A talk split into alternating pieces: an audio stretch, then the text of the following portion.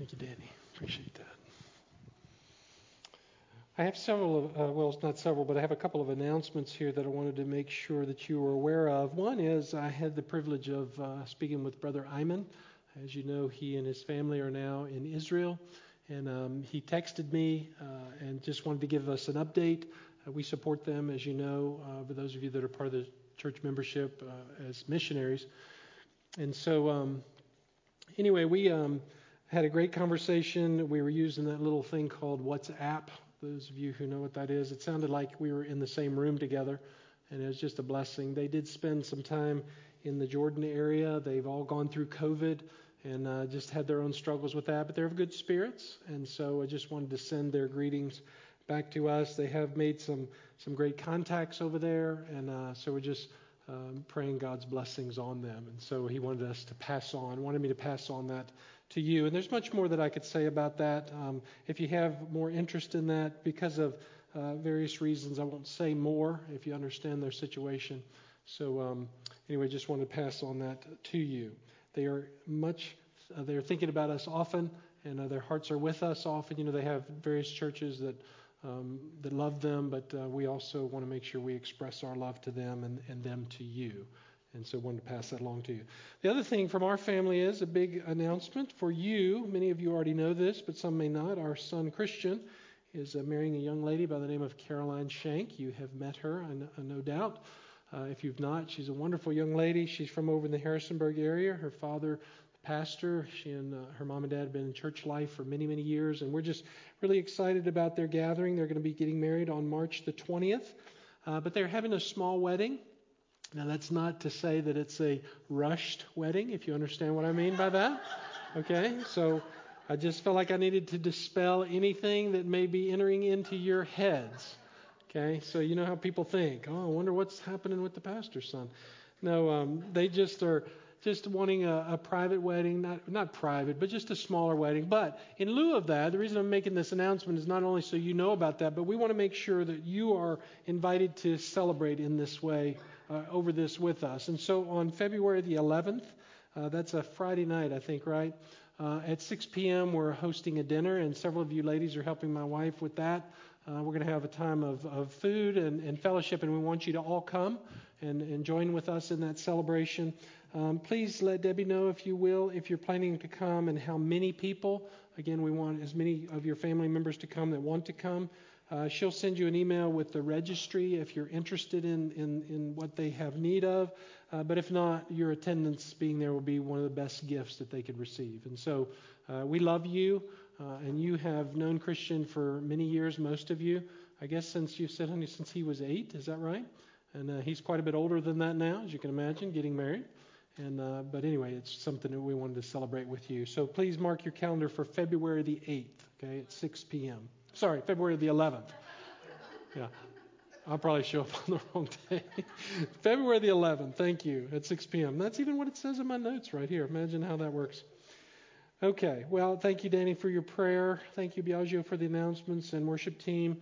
Appreciate that. Um, yeah, please enjoy the coffee back there in the back. Don't get up. We don't want to hear the percolating of that machine while we're trying to deliver the word of the Lord, but you can get it before or after, as Biagio said. And he's doing a good job with the announcements. You just gotta love Biagio, right? I mean, just, he just, well, where'd he go? I wanted him to hear that. He's not even here in here to hear all that. But anyway, appreciate his work for that. Okay, well, let's just jump into this as we want to conclude, as I said, the uh, third part of the message we started uh, two weeks ago.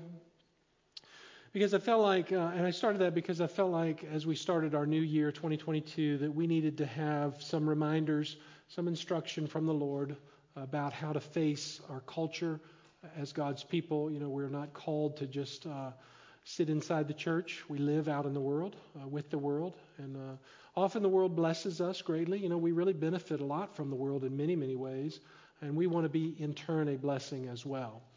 So um, let's finish up that. This is going to be part three of how to live godly in an ungodly culture.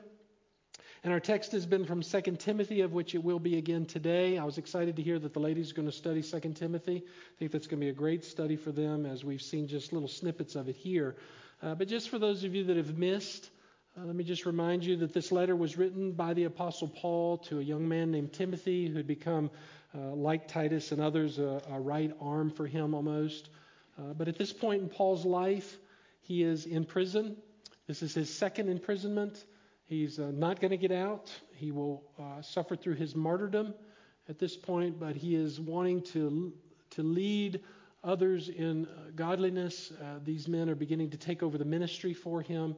And so he gives him instruction not only for his own personal future survival, uh, as Timothy is serving as a pastor in Ephesus. I think at this point, I have to get my history down correctly there, but I, I know Timothy was in Ephesus as a pastor for a while. I think that's where he still is at this particular point. But also to encourage Timothy to continue on serving the Lord. And, and I think it's just a very appropriate letter as uh, you might find yourself now, not necessarily as a pastor, of course, but just as God's person, God's people out there wondering, what can I do? How can I make a difference? How, how am I to live in the climate that we're living in? Well, you remember the last time we learned four very critical things right out of the text. Uh, number one was if you want to live effectively, if you're planning to live effectively, uh, basically we could substitute Timothy's name here, but we're just listening in you never want to neglect the spiritual gift or gifts that God has given to you. That was what Paul said right in chapter 1, verse 6. I remind you to kindle afresh the gift of God which is in you. In other words, keep it alive, Timothy. Don't let it die out. We use the illustration of the fire and the uh, the outdoor campfire. If you don't put more coals on it, if you don't put more wood on it, if you don't stoke it, it's going to die. And it's the same. The same is true with us spiritually. And so Paul is saying, Timothy, remember the giftedness that God has given to you. Now, I don't know, other than the gift of preaching and teaching, I'm not sure exactly what gift Paul's talking about here. You can read about the spiritual gifts that God gives to all his children in 1 Corinthians 12. Go back and read that chapter, and you'll see very clearly what Paul's talking about, at least as far as spiritual gifts go. But if nothing else, he's saying, Timothy, you're God's man. Don't let the gift that God has provided you with or given to you die. And that's where we were on that number one. Number two was you must live your life framed by biblical truth. Framed by biblical truth. And I don't know how you want to picture that in your mind. I see the outline of a picture frame, and there are borders, there are edges, and so we want to make sure we're staying inside the construct of God's Word. That's how we live effectively in this life basically saying you need to live your life based on what God says, not by how you feel, how you think, what your responses in your own heart are about. All those things have their place. But if we really want to be effective and we really want to be the people that God wants us to be, we, we look to God's Word not as a suggestion book, but as the very source of life for us. And that's very, very critical. So don't let your emotions drive you into all the wrong areas. Build your life around the Word of the Lord. That's what we try to do every Sunday and throughout our lives. Number three, we said you must protect God's word at all costs. In other words, if you believe that the framework of life is the Bible, it is God's word to us, then you must protect it. Paul was willing to give his life. And all the other prophets, Jesus said, gave their life as a result of their adherence to the Word of God so strongly. They protected it. They did what was necessary to keep it in the hearts of people, to keep it accurate so that it could do its work. Paul would say in Romans 1 For I am not ashamed of the gospel, for it is the power of God for salvation to everyone who believes, to the Jew first, and also to the Greek. And in a wonderful statement. I'm not ashamed of the gospel. Why, Paul? Because in it is the Word of God that teaches us that all men can be redeemed for eternity if they hear it and obey it and, and live their life by it.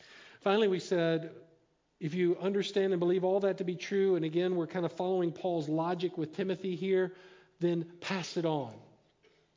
Don't just be a hoarder. And we said last time that that's often how people live their life as God's people.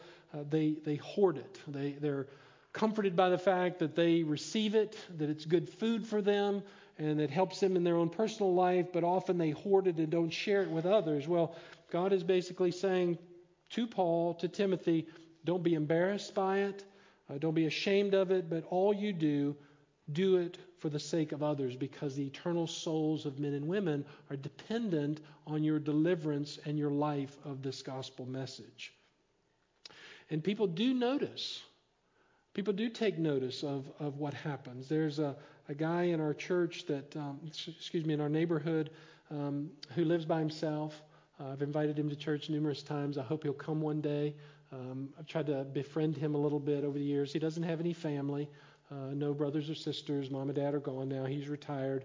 And so, one of the things I like to do is, uh, and I kind of have fun doing this, is I get out on my little 1985 uh, Sears Craftsman mower that has no hood on it, and my own uh, fabricated exhaust system, which I tried to make it look like a hot rod, and it looks like anything but. but um, I have a plow that's on the front of it, just a little blade, and I like to get out there and just make sure our family can get out, but so other people can get out. And so our, I take care of our cul-de-sac and stuff when the snow comes. And so I was out there just the other day, this week, and um, Steve was out, and he, we were kind of helping cut a couple trees down. And I said, Steve, you want me to plow your driveway? And he said, No, no, no, it's fine. I don't have anywhere to go. And so I began to plow some other parts. And I look back, and he's in his car, and he's trying to get out, and he's stuck. And so I went back over and I said, Hey, Steve, said, You sure you don't want me to plow? And he says, Well, I guess go ahead. And so I pushed some of it out. And as I was clearing the path in front of his car, he just came over to me behind my tractor. And it's just a little lawnmower. And he just shaking my shoulders. And he says, You're such a man of God. And, and, and I thought, you know, all I was doing was plowing some snow. I was just trying to help a neighbor. Uh, but in my mind, and I'm not the model, you know that. I always say that to you. I don't want you to see me as the model. Jesus is our model. But the emphasis here is that people do watch, they do see, they know what's going on. And, and I'll talk more about that in just a minute. But um, even in a simple situation like that, um, people know that you're serving the Lord. And, and so that's what we're talking about here. Okay, so with that in your mind in the background, uh, hopefully you, you've heard the message. If not, you can go back and listen to it online. Uh, let's jump into the next part for today. So I'm going to have you stand, as we always do, and uh, look at our text today. It's right out of Timothy again. Very familiar passage. Most of you will be very familiar with it. But if you're not, uh, listen carefully, and we'll just use this as our jumping in point. 2 Timothy 3, beginning in verse 16. Paul says to Timothy, All scripture is inspired by God and profitable for teaching, for reproof, for correction, for training in righteousness, so that the man of God may be adequate, equipped for every good work. All right, you may be seated. Now, I chose this as the starting point because it really is another foundational verse for life, uh, foundational for why we do what we do and why we are what we are. If you remember, Jesus said in Matthew chapter 4, back when we were studying the Sermon on the Mount, you'll remember this. He says, It is written, man shall not live on bread alone, but on every word that proceeds out of the mouth of God.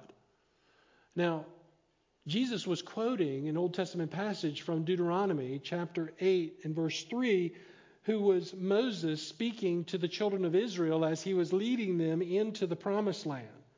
And that's the message that he gave them. And so the Lord's point is, even in his own sermon, is that Scripture is so tied to God. And listen to this carefully.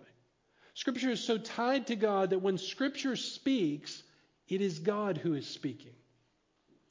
It is that close in its purpose and in its context. So, what you hold in your laps, what you have on your phones, whatever it might be, is a translation of the original languages, yes, which were the inerrant writings of God, breathed out into the hearts of his writers, who were not inspired people themselves. His word was inspired through them to write down his instructions so that we would have a blessed life and so that we would know him.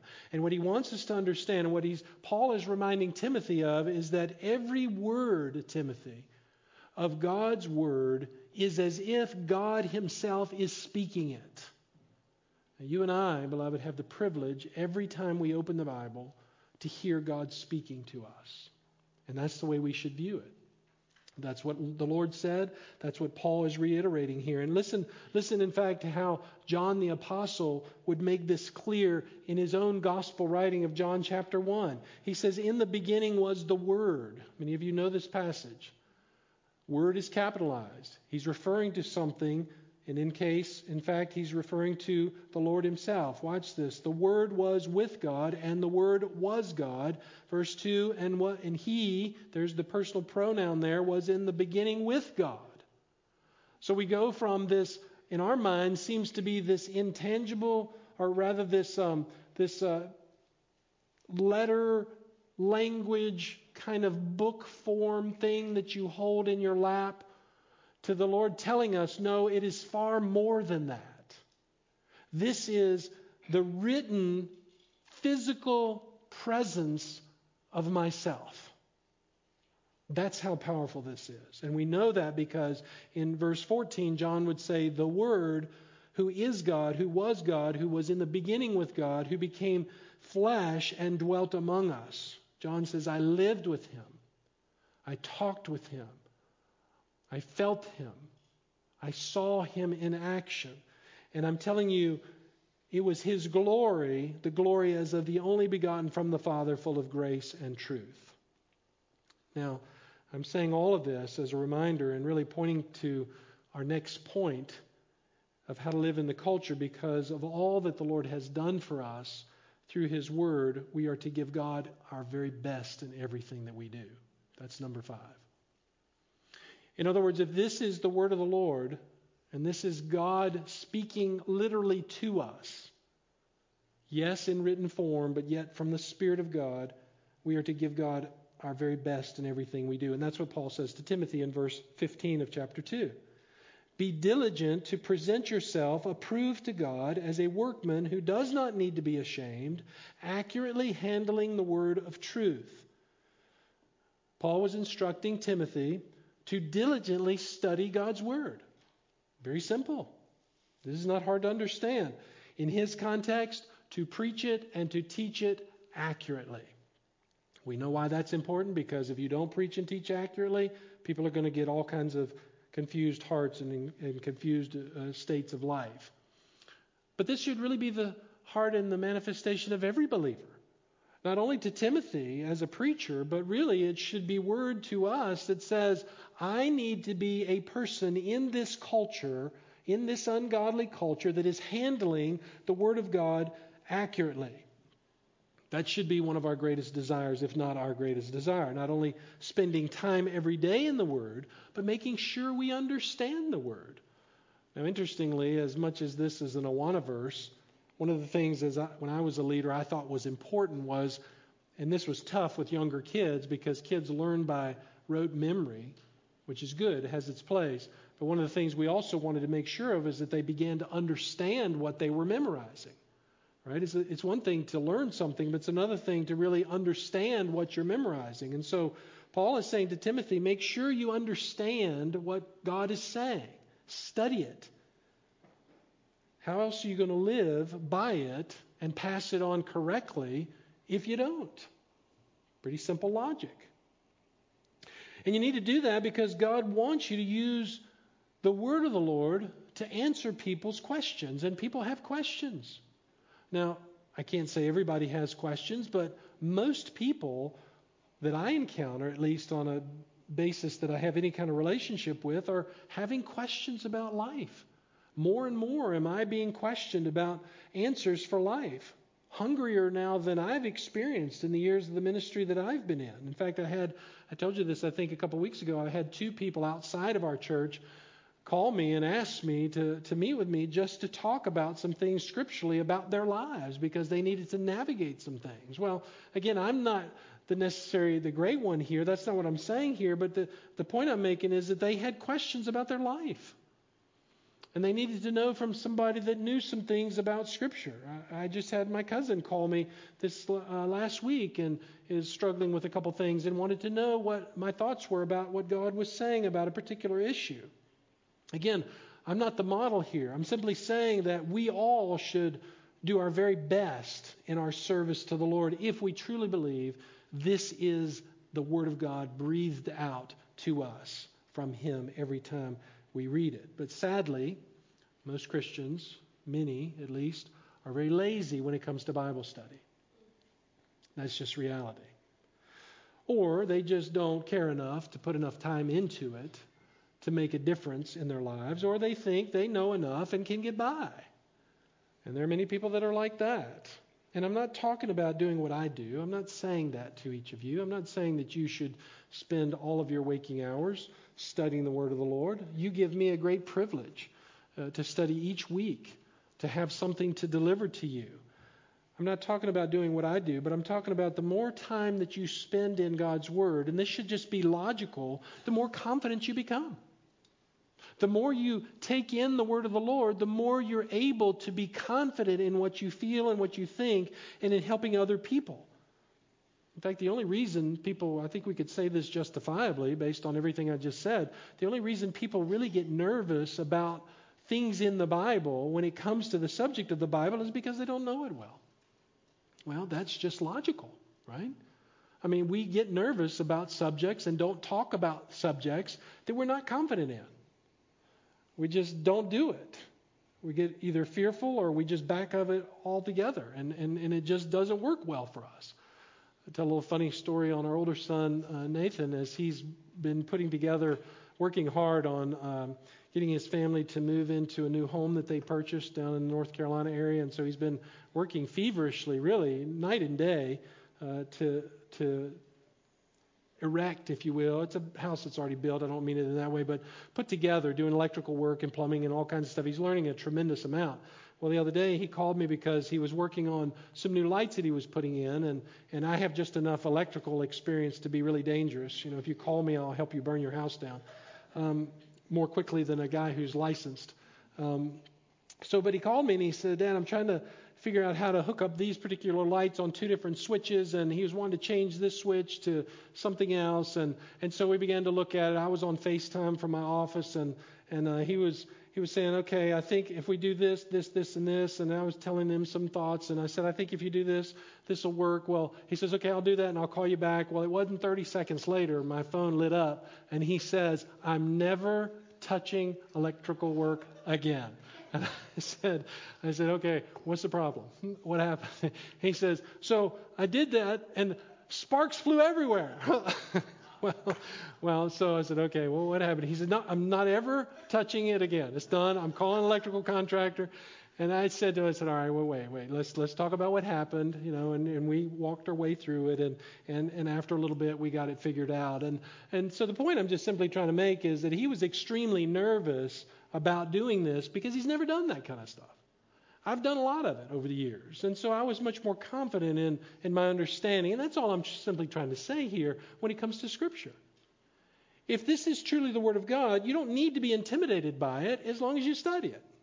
You spend time in it. God will reveal His truth to you. Not in some mystical, fanciful way. He may show you some unique things that other people don't see. But for the most part, He's going to do what He's done with everybody else in history but you got to spend your time in it. Okay? Now, in addition to all that, let's translate into this thought. If we're going to do our diligence in the word of the Lord, I think God is also saying, do everything that you do with as much detail and energy as you possibly can because you're doing it for the Lord. Listen again to how Paul says this be diligent. Be diligent. And what that word means is be zealously persistent, if you want to be technically accurate. Be so zealous and persistent that you're giving everything your maximum effort. I used to work on a horse farm years ago, and one of the things that the owner, my boss, used to say to me, even though my sole job was either to paint fences or to mow the fields or clean out the stalls, and you understand what's entailed with cleaning out horse stalls, right? You're on the other end of the nice part of the horse. Right? Do I need to elaborate on that? I think you get the picture, right? Well, I wish I could give you the smell to go along with the picture, but you get it. He would look at me often and he would say, Bruce, I know this is just a stall, but make it look like somebody cares. He would say that to me often. And I, and I remember that phrase has never left me. And I think God was purposefully putting it in my mind because he knew what my life would be like later as a Christian. I was not a believer at the time. I mean, I was a religious person, but I was not a believer. But now that I'm a true believer, I know that God is saying the same thing as Paul is saying here to Timothy. Whatever you do, do it to the best of your effort because you belong to me. Make your life look like you care about what's happening. Listen to what God says. This is uh, Jordan will know this verse because it's a camp verse where we have gone over the years. 1 Corinthians 10:31. We say it every time at this particular camp we're getting ready to have a meal. Whether then you eat or drink or whatever you do, do all to the glory of God. Boy, it doesn't get any more simple than that, does it? Paul really encompasses everything in life right there. Practically, he's simply saying, I don't care what subject you're talking about, do it all for the glory of God because you belong to Him. And so lots of subjects come out of that. If you're a teacher, give it 100%. If you sing on the worship team, give it 100%. If you lead the children's ministry, give it 100%. If you play an instrument, give it 100%. Whatever it is, even in your own life, it doesn't matter what the subject is, give it 100%. If it's going to school, give it 100%. Well, in my case, my 100% was about a D or C effort or, uh, um, grade. Okay, well, you know, if that's the best, then that's the best. If it's working for someone, give it your best. Here's what Paul says about that in Ephesians 6. Different letter, same kind of instruction. Slaves, now in the context there, that would have been a literal slave, a person who didn't have a choice. But he's trying to help retrain their brain to understand that, yeah, you may be a slave, but you're really a child of the king. And so he says, to us, we would translate this as a, employee versus, or, and also an employer. So he says, slaves or employees, be obedient to those who are your masters or employer according to the flesh. In other words, your daily life, this is what you do. Whether fear, or excuse me, with fear and trembling in the sincerity of your heart as to Christ. And what he's simply saying there is that if you work for somebody, don't worry so much the, about the fact that you work for them, but remember always in the back of your mind that it's really Christ you're serving in that job. Verse 6 not by way of eye service as men pleasers. And this really rings to me because I did a lot of construction work in my growing up years. And there were many times where I could hear the guys saying, "Oh, boss is coming, boss is coming. Get up, get up, get up. Let's let's let's let's do let's let's make it look like we're working." Well, that's what Paul's talking about here. Don't just live your life in the moments for Christ when you think he's watching or your employer when you think they're watching but with goodwill render service as to the Lord and not to men. You see, so the point is really well made. But too often, Christians, in my opinion at least, off, operate more like slugs instead of saints. We want everything to be done for us. In other words, people can be very lazy as Christians. But God says, you can't be lazy. You got to remember that you're in a war, you're in a battlefield. You're, you're, you're fighting for the souls of men and women. You're fighting for the eternal destiny of, of people. And so don't ever forget that. Every little detail makes a difference. This is what I was saying earlier. People watch us, they really do. You may not know it, but people do watch. They know that you profess to be a believer. They may not understand what that really means, but they know you're a church person. They, they know you're religious. You don't have to tell them that. They can tell by the way you are, the way you conduct yourself. They know how you perform your actions. They also can tell what kind of Christian you are by how well you do what you do. Do you give it your 100%? And so I'm just simply saying what I think Paul is saying here to Timothy. Timothy, look, be conscious of how you come across. Give it everything in your life, not because you think somebody's watching, but know that God is watching. That you're doing this for Him. And you're serving the God of all creation. So 100% of your language, the way you speak, the mannerisms, the presentation of yourselves, no matter what you're doing. Listen, one of the greatest um, enjoyments that I personally have and my wife personally has is not just watching sports, but we love watching UVA basketball, especially. You know why? Yes, because we love the kids, and it's not because they're the greatest team right now, so that's not what I'm talking about, but because of Tony Bennett. Now, he's just a man. But if you listen to the commentators, it happened yesterday if you were watching the game. The coach evidently, and I don't know much about him, but the coach evidently for the Tar Heels is the same way. He's just taken over for Roy Williams, uh, who retired last year. Uh, but they were asking one of the players on the Tar Heels team, and they said, Have you ever heard Coach so and so curse? And he said, Oh, no, never. Well, later the commentator said the two, some of the two most wonderful people on the planet are those two coaches right there. Now, they didn't bring up their Christianity, they didn't bring up anything about God, nothing like that. But I know Tony Bennett enough to know that he is a man who serves God. And I know that because I have friends of mine who know him very well. And so, again, I'm simply saying you may not think the world is taking notice of you, but they do. And so, Paul is saying to us, through Timothy even, give God all you give him 100%. Don't give God a bad name because you say to somebody that you serve him, but you don't really give him your 100%. In my mind, and again, I think um, kind of mechanically, tangibly, I was thinking about an illustration and I thought, to me, Christians should be like good mechanics. I'm talking about mechanics at a garage. Many of us have been to garages where we've taken our car in or a truck or whatever it is and come out only to find that the problem wasn't fixed. And you take it back and like, you know, and it's kind of like you have to fix it instead of them fixing it. That's a bad mechanic. A good mechanic says, okay, let me drive your car. You say you're hearing some squeaking coming from the front wheels we probably better check a few things. And they check and say, aha, you know what the real problem is? Your wheel is about to fall off uh, because thus and thus was about to happen.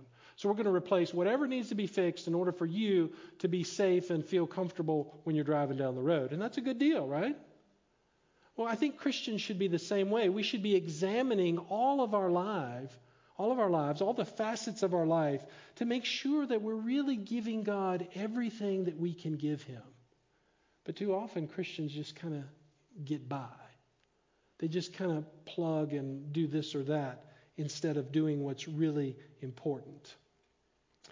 So God is saying, Be diligent to know my word and everything else in your life. Or you may find yourself on the side of the spiritual road, broken down, and not really having any way to help yourself. So don't just live with the idea that that's good enough. Aren't, aren't, aren't we glad Aren't we glad that Jesus didn't say, you know what, Lord, Father, that's good enough? Think about that. What if Jesus had said, eh, that's good enough? I mean, I came and I lived in front of them, but I'm not doing the cross thing. They'll be all right. They'll get by. No. And we're saying, thank you, Jesus. Right? All right, let's go to the next one. If all of the other things are true, then guard your heart. If you're going to guard the Word of God, you also need to guard your heart. Notice what Paul says to Timothy in chapter 2, verse 22. Flee from youthful lusts. Flee from youthful lust. Now, the word flee there is where we get the word fugitive. A fugitive is somebody who doesn't just one time flee, but a person who lives their life on the run. That's the definition of a, a fugitive. So Paul is saying, Timothy, be like a spiritual fugitive and flee the lustful temptations that come against you all the time and continually flee them. Don't just think you got it covered over or you've got it figured out and you've won the game. No, you've got to guard your heart so that you're never weighted down with the problem. It may be there, just like something broken on an automobile, but you know what you got to do to fix it and you work to fix it. Stay on top of this. And now, we could say that he's just simply talking about what we would commonly think when we hear the word lust of he's probably talking about a, a, sexual temptation. He could very well be talking about that. Obviously, Timothy was a young man, could have had some temptations in the church. But I think it extends far beyond that to things like pride. That's a useful lust right? I mean, you take young men, particularly in Timothy's case, who have been given the task of serving a church, and you know, pride has this way of coming in. I'm the leader, and I can be in charge here, and so pride manifests itself in a lot of different ways, or desire for wealth, or or power, or some other sinful ambition. He could be talking about jealousy, uh, envy. Uh, arguments where you always have to be right, and nobody's ever like that, right? None of you ever want to get into arguments where you feel like you always got to be right. Even the quiet people of the world want to be right. They may not verbalize it in their uh, audible way, but internally they want to be right. Or he may be talking about control of some situation and whatever. It doesn't matter. Flee those things continually. Recognize in your own heart your tendencies to follow after certain things, whatever they may be, and if they're not aligning with God's word, which we've already said is the framework, then flee those things. Be constantly fleeing them. Spurgeon said, and this is my favorite quote. You've heard me say it many times before, but temptations are like the birds of the air. You can't keep them from flying overhead, right? But you can sure keep them from landing in your head. It's a great picture, great illustration. So I want to say if you're going to keep the temptations of life from landing in your head, you got to wear a spiritual hat. You say, well, what kind of spiritual hat is that? Well, glad you asked because Paul gives us a couple things here to help Timothy to see what he needs to pay attention to to keep from falling into the sinful lust trap. Look at the rest of the verse. Pursue righteousness, faith, love, and peace. Aren't you glad that God doesn't just say, don't do this, but then He, he does always give you the way out of it? Number one, let's look at a couple of these here righteousness. Run to righteousness. And he says basically, and again, I'm translating in my own way here, you do that not by becoming some spiritual hermit. You know, some people think that, oh, the only way I can be righteous is to stay away from everything that's ungodly and everybody that's ungodly, and that's why I don't come to church. That was supposed to be funny. Some people think that they just are righteous by some mystical experience. Oh, I had this happen to me, and man, look at what God has done with me, and so I'm far better than you. Or by deciding to turn over a new leaf. You know, I'm going to be better. I'm going to be more righteous. Making a New Year's resolution. That's the time of year for this, right? Some people think that's going to help me be more righteous. No, that's not what God says, though. Remember, we're living our life framed in His Word because it is God breathed to us. And so the psalmist says, How can, and this is Psalm 119.9, how can a young man keep his way pure? Here it is, by keeping it according to your word. What's he saying?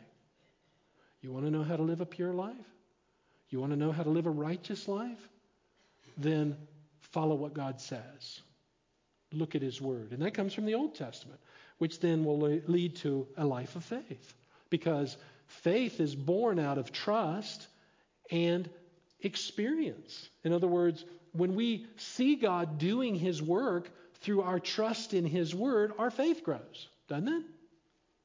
How many times have you said, you know, it's really hard for me to give this money, but I'm going to give it and I'm going to trust God, and God just blesses you incredibly because of your faithfulness, and then you go, you know what?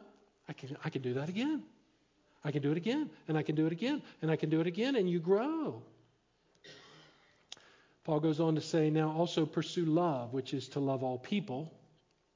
He didn't say to give in to their sin. He's not talking about that, or agree even with their lives, but that you love people because they are creations of God. They may not be children of God, but they are all creations of God. And love covers a multitude of sins. That's exactly what Peter said I'll read the verse in just a minute. This is what Peter said exactly to the church in his context in Rome when Nero now was under uh, is it was in leadership and, and threatening the church. Here's what he said: above all, this is his final words to the church in this message of the first letter. Now he'll go on to write a second letter, but he says at the end of it all, out of all the things that I've said to you, keep fervent in your love for one another because love covers a multitude of sins. The word fervent is a word used of an athlete who is straining his or her muscles. If you've done any kind of athletic endeavors, you know that your muscles get very tense and tight when they're under load. They're straining to do their job. So Paul is simply saying every Christian should be like being, or every act of a Christian should be like a athlete being in competition, where every spiritual fiber of your muscles are being exercised, and they're under the weight of what's happening. In this case, loving people, especially those in the church. That should be a no brainer. We should exemplify our love to one another. But in the picture of the culture, you and I should love people if for no other reason than they are creations of God, even if we don't agree with them. Thirdly, he says, pursue peace.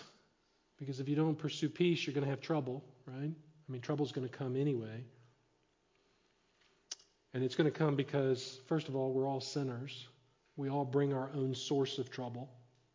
You walk into the room and you've already got trouble because there's sinners there, right? But secondly, we have trouble because people are more interested in pursuing their own interests in life instead of forgiving and repenting and loving each other through their faults.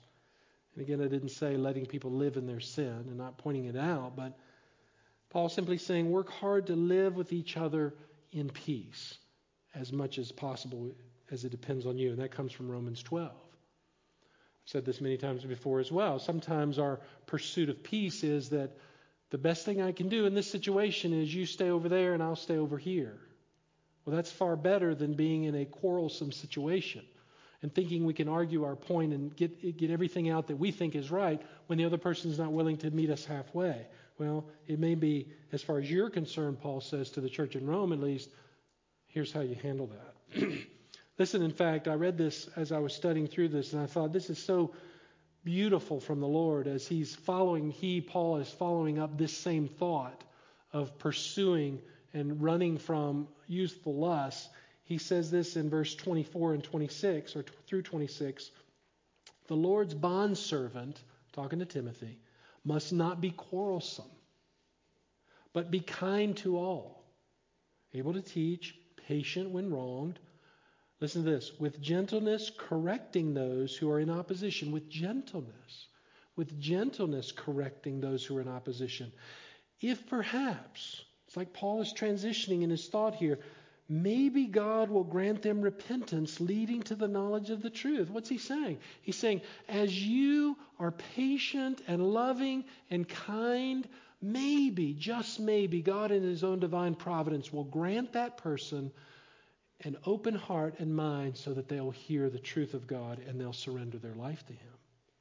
The point is, God is using you, God is using me in order to reach them.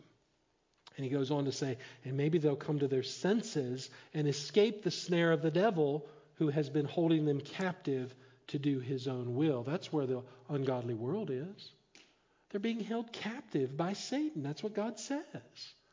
But when we live our life as fugitives from the lustful passions of our souls, the world takes notice of that. And maybe, without quarreling with them and bickering with them over what's right and wrong, they see our lives and hear us, and they'll be willing to open their hearts if God gives them that, right? So he finally says, and then with gentleness. That can be translated meekness. This is a very interesting thought here as he says this. You know what meekness is? It's simply power under control. Some people think it's weakness, but it's not. Meekness is just the opposite. It's that person who says, I got this. I'm not worried. It's okay. I'm not going to give up. I'm not giving in, but I'm going to deal with the person or the situation in a way that's correcting and encouraging at the same time. Uh, one of the examples that fits that is again back to the farming days uh, that I was on. Sometimes the owner would bring in new horses, and they were little young colts, and he would take them out in the sand lot. And, and you've heard of breaking a horse, right? Well, the cowboys used to do this in the old days. They would take that wild horse and they would throw a saddle on it, and they'd ride it until the horse was just broken. Well, there's a difference between a broken horse that's no good anymore because their spirit is crushed than a horse that understands there's someone greater than he is or it is. That's meekness. We understand that there is a God who is greater than we are, but yet we don't live under the plight of him in the sense that we're crushed to the point where we're no good, but we live under his guidance and his leadership in courage and strength because we know He's in charge. Therefore, we can go do what we need to do and be the people that we need to be. And so, all of those are just little snippets of how to get past some of those youthful lusts. Now, quickly, let's go through these last couple here and we'll be done. Again, thinking through this this way, if all these others are true, Timothy, here's what I want you to focus on don't ever give up. That's number seven. Never give up. 2 Timothy 3, you'll remember in the very first message I opened with, in fact, that whole message was about where the world is going. If you just look at chapter 3, Paul will say, Timothy, look, it's not going to get better. Here's what's going to happen. It's going to go from bad to worse to worse to worse to worse to worse. And that would leave anybody in the doldrums of life, right? And so he quickly follows that because he understands the human heart and he understands Timothy, Timothy's timidity. And he says in verse 14 of chapter 3 You, however, Timothy, listen, listen, son, you, even though the world is falling apart, continue in the things you have learned and become convinced of. And those were learned by your grandmother and your mother, he would go on to talk about because you know that those are the things which leads to wisdom and helps people to understand what salvation is really all about. And you can see that in verse 15. So basically saying, for you, Timothy, keep going. Don't quit. Don't give up. Satan's going to try to do everything he can to try to deceive you. He's going to throw lie after lie after lie at you. He's going to want you to live by your feelings and your emotions, but don't do it. Live by the truth of God's word, and which your convictions will come from because God has said it. Because He is the God of all gods, and nothing will sway Him or stray Him from His own truth. And so you hold on to that. As I went through this, I thought of a little phrase that I've thought of personally many times over the years. I heard concerning um, champion athletes, and that is quitters never win and winners never quit. Right? Isn't that true? Quitters never win, but winners never quit. If you've watched sports as much as we have over the years, you would think we would be national champions in our own home just as much sports as we've watched over the years. But if you've ever watched championship teams, and I'm talking about the teams that are real champions, they can have a game where they might be 20, 25 points down. They don't worry, they just keep at it. And they come back and eventually, many times over, win the game, right? But the teams that are not championship caliber are the teams that get down and they just go further down and further down. And you can kind of start seeing it on the sidelines. They start fighting with each other. Uh, and, and I don't have to go through all that. You understand what I mean? So the point is, God is saying, look, Timothy, remember this. Keep going because you've already won. You're on the championship team. You're a champion. The game is done. It's all over. Don't lose sight of that. Let that be your motivation. Now, I understand the ramifications of what I'm saying here. And uh, let me just kind of give you another illustration to help you see through this and how best to act in life. Debbie and I were at the state convention a couple of weeks ago, and the guy who's the North American Mission Board president gave an illustration that we just really loved. He was talking about himself and how he's such a sports fanatic. And he was saying, you know, my wife caught on pretty quickly in our marriage that when I watched my favorite teams, that I'd get pretty fired up and I, and I was not fun to be with. And so when the DVRs and stuff started coming out, I started recording the games. And I would ask my wife before I would watch the game, did we win or not? And if we lost, I didn't watch it. But if we won the game, I sat down and I watched the game. And he says, You know, I never got fired up, I never got heart palpitations. I never wondered what was going to happen next. My little dog just sat there right beside me, and we had snacks, and we just had a great time watching the game. Why? Because I knew we won. I didn't need to get all fired up. And I thought, oh, what a great illustration of the Christian life. Listen, we won. We're just watching the video, right? I mean, the mystery of God is, is that we're living the video while the video's already done. Now, I don't understand how God does that. That's why He's God. But the reality is, you and I can face the world and all the trauma of it with great courage because our hope is in the word of the Lord, who has completed everything, and He's called us, He chose us from the foundation of the world to be a part of His family, and so we go out in confidence, learning everything we can learn, knowing that we win.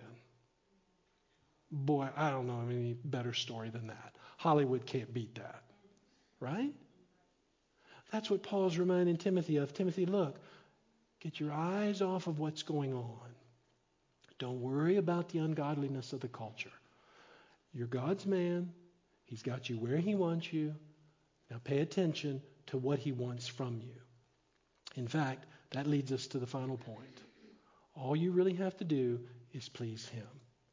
Number eight is live your life to an audience of one. Live your life to an audience of one. 2 Timothy 4, 1 and 2. This is as Paul's closing out his final thoughts. And you can just imagine Tim, uh, Paul as he's sitting in this cold, dark dungeon, about to give his life in sacrifice for his Lord. He has Timothy on his mind, and he's just thinking and praying through what am I going to say to this young man? And so at the end of it all, he says here, I solemnly charge you in the presence of God and of Christ Jesus, who is the judge who is to judge the living and the dead, and by his appearing in his kingdom, preach the word. Be ready in season and out of season, reprove, rebuke, exhort with great patience and instruction. In other words, the most important thing Timothy could do was pay attention again to the very foundation of it all God's Word. Pay attention, son. Deliver it with your full heart trusting me because God has called you, He's created you to be a preacher and a teacher who puts his trust in God's Word to put it on display, no matter the situation. No matter what's going on in life. That's why he says, be instant in season and out. What he's saying to Timothy is, is in, in your moments of conversation with people, when people have questions, you're to go, hmm, I don't know the answer to that, but let's see what God says. That's what it means to be instant in season and out of season. It doesn't mean that you have the answer right at the moment, but that you're always going back to God and saying, God, what do you say about this? Your word is the framework, it's everything. I just need to see, Lord, what you want me to say from this. Sometimes that can be tough, depending on the setting, sometimes depending on the audience. That can be really tough. But God has called us to that. And the reason Timothy could keep going is because he only had to please God. He's the only one. And that's all you and I have to do. God is the only one we have to please. That's why we've said often uh, over the years that, look, the only one who really matters in this situation is God and his thoughts. Right? It really only matters what he thinks. It's as if Paul is saying, Timothy, listen, you are in the continual presence of God, and He is constantly with you. You remember that from Genesis 15?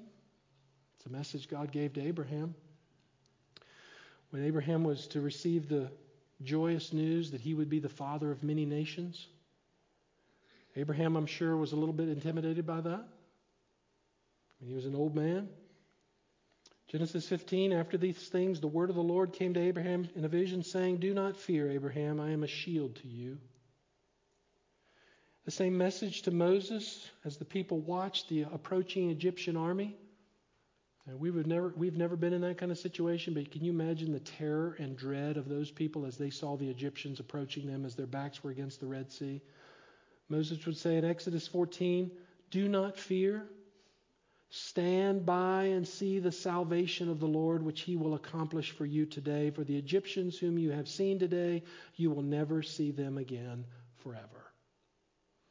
Folks, listen, there's coming a day where the ungodly culture will never be seen by us again. This really was a picture of eternity. He's not only talking about the salvation that we receive in Christ, as Jesus is the one who parts our flesh from our spirit and gives us a new life. But he's really saying there's coming a day where the Lord is going to gather together all the ungodly of the world and he's going to separate them from us forever. And we will never see them again. But be, a, be full of courage as God does so. It was the same message to Joshua as Joshua was leading the people into the promised land. Have I not commanded you, be strong and courageous? Do not tremble or be dismayed, for the Lord your God is with you wherever you go. It's the same message to Isaiah in Isaiah 41 Do not fear, for I am with you. Do not be anxious and look about, for I am your God. I will strengthen you. Surely I will help you. Surely I will uphold you with my righteous right hand. And it's the same message that Jesus gave his disciples as they were about to watch him ascend into heaven in Matthew 28, at the very end of, of, of the time there with them, he says, I am with you always, even to the end of the age. And that's the same message that God is saying to you and me. I'm with you. All you have to do is please me. And I couldn't help but sneak this last one in this morning, and that is to be filled with grace for all people. Timothy was told in the very last part here, in verse 22, in fact, the last verse of the chapter of the book, the letter, Paul closes out by saying, The Lord be with you, with your spirit, grace be with you. That word grace translates or can be translated into the word kindness. Basically saying, May kindness be with you. May the kindness of God continually flow to you. But listen to this, and from you. That's what Paul's saying. Let kindness flow from you. And beloved, listen, our world needs kindness. Our world needs grace. Not just kindness that's founded upon just some emotional feeling and all that we've talked about this morning, but kindness that is founded upon the Lord Jesus Christ Himself. We have the truth. We know His sacrifice for us. So as you go through your days, as we approach, and now we're well into already 2022, our thoughts should be to remember that people are sinful. People just do sinful things because people are lost. And they're on their way to hell unless the Lord rescues them. So we are to be examples of grace. Speak truth, be loving, all the things we've mentioned here. I won't go back and repeat all of that. But just understand that that's, that may be all the kindness, you may be all the kindness that they receive in this life. But you can give it to them. And maybe, just maybe, God in His own divine providence will use you and me in a way to help them see the truth and come to a saving knowledge of Himself. So, in my mind, I closed all this out by thinking, what kind of motto can I live life with. And it's very simply just jumped out at me saying, we're to be God driven people. God driven people. You know how mottos go. You can change them all you want, something new every year. But I think that's a good motto for our 2022 year. We be God driven people in everything. I really feel like that's what Paul was saying to Timothy in his dying days, his last words. And so let's be wise people and hear what the Spirit is saying to us. Let's be a church that's God driven in everything that we do. Amen? Amen? All right. As we close now and we prepare ourselves for communion, um, I'm not going to read the text this morning. We understand the text from 1 Corinthians 11 that Paul the Apostle gave to the church there, just as he had been instructed from exactly watching what the gospel writers talk about from their own gospel writings of the last night in the upper room. I think it's fitting for us to remember in that little cup that you have there that the dedication of our hearts is based on the fact that the Lord gave his life and he gave him his body for us. So let's pray. And I'm going to pause for a minute and I'll give you an opportunity to just just talk to the Lord. Thank Him for a new year. Thank Him for a last year, as tough as it was. Thank Him for the struggles that you're finding right now. Because listen, remember, don't ever forget this, beloved. We've already won. We've already won. Father, we thank you for the truth of your word that guides us, the truth of your word that is buried deep in us because your spirit lives in us. So, Father, I pray that as we approach these days ahead, we, we know in our humanness, we don't know what's ahead.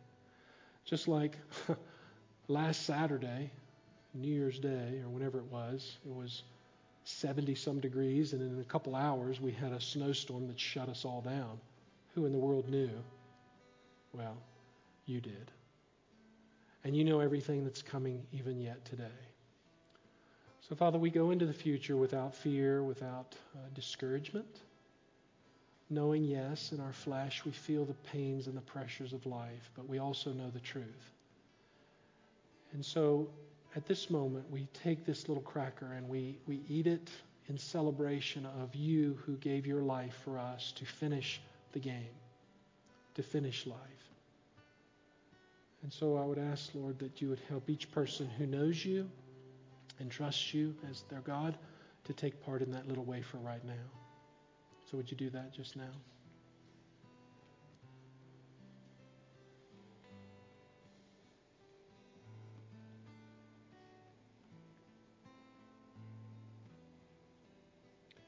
Paul reminded the believers there in Corinth of just what Jesus had said that this juice is the symbolic representation of the blood of Christ.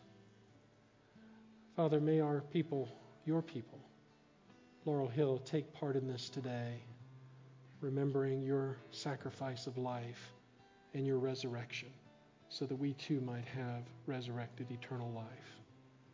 So, would you take part in the juice right now?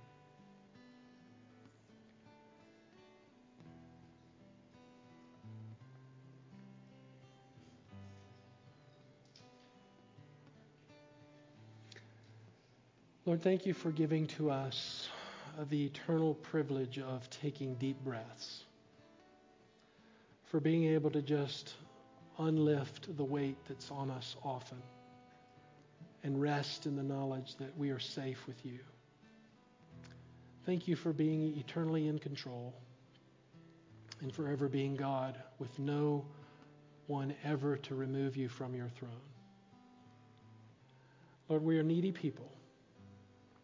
But we're thankful that you know our needs. We're thankful that you know them even before we ask you of them. And so by faith, we trust you according to your word to deliver us from the things that we can't deliver ourselves from and help us to navigate the things that we need help navigating with. And Lord, above all, help us to love one another through these difficult times. And perhaps you'll open the hearts of those that don't know you by our example. And so we pray this in Jesus' name. And all God's people said, Amen. Lord's blessings to you all.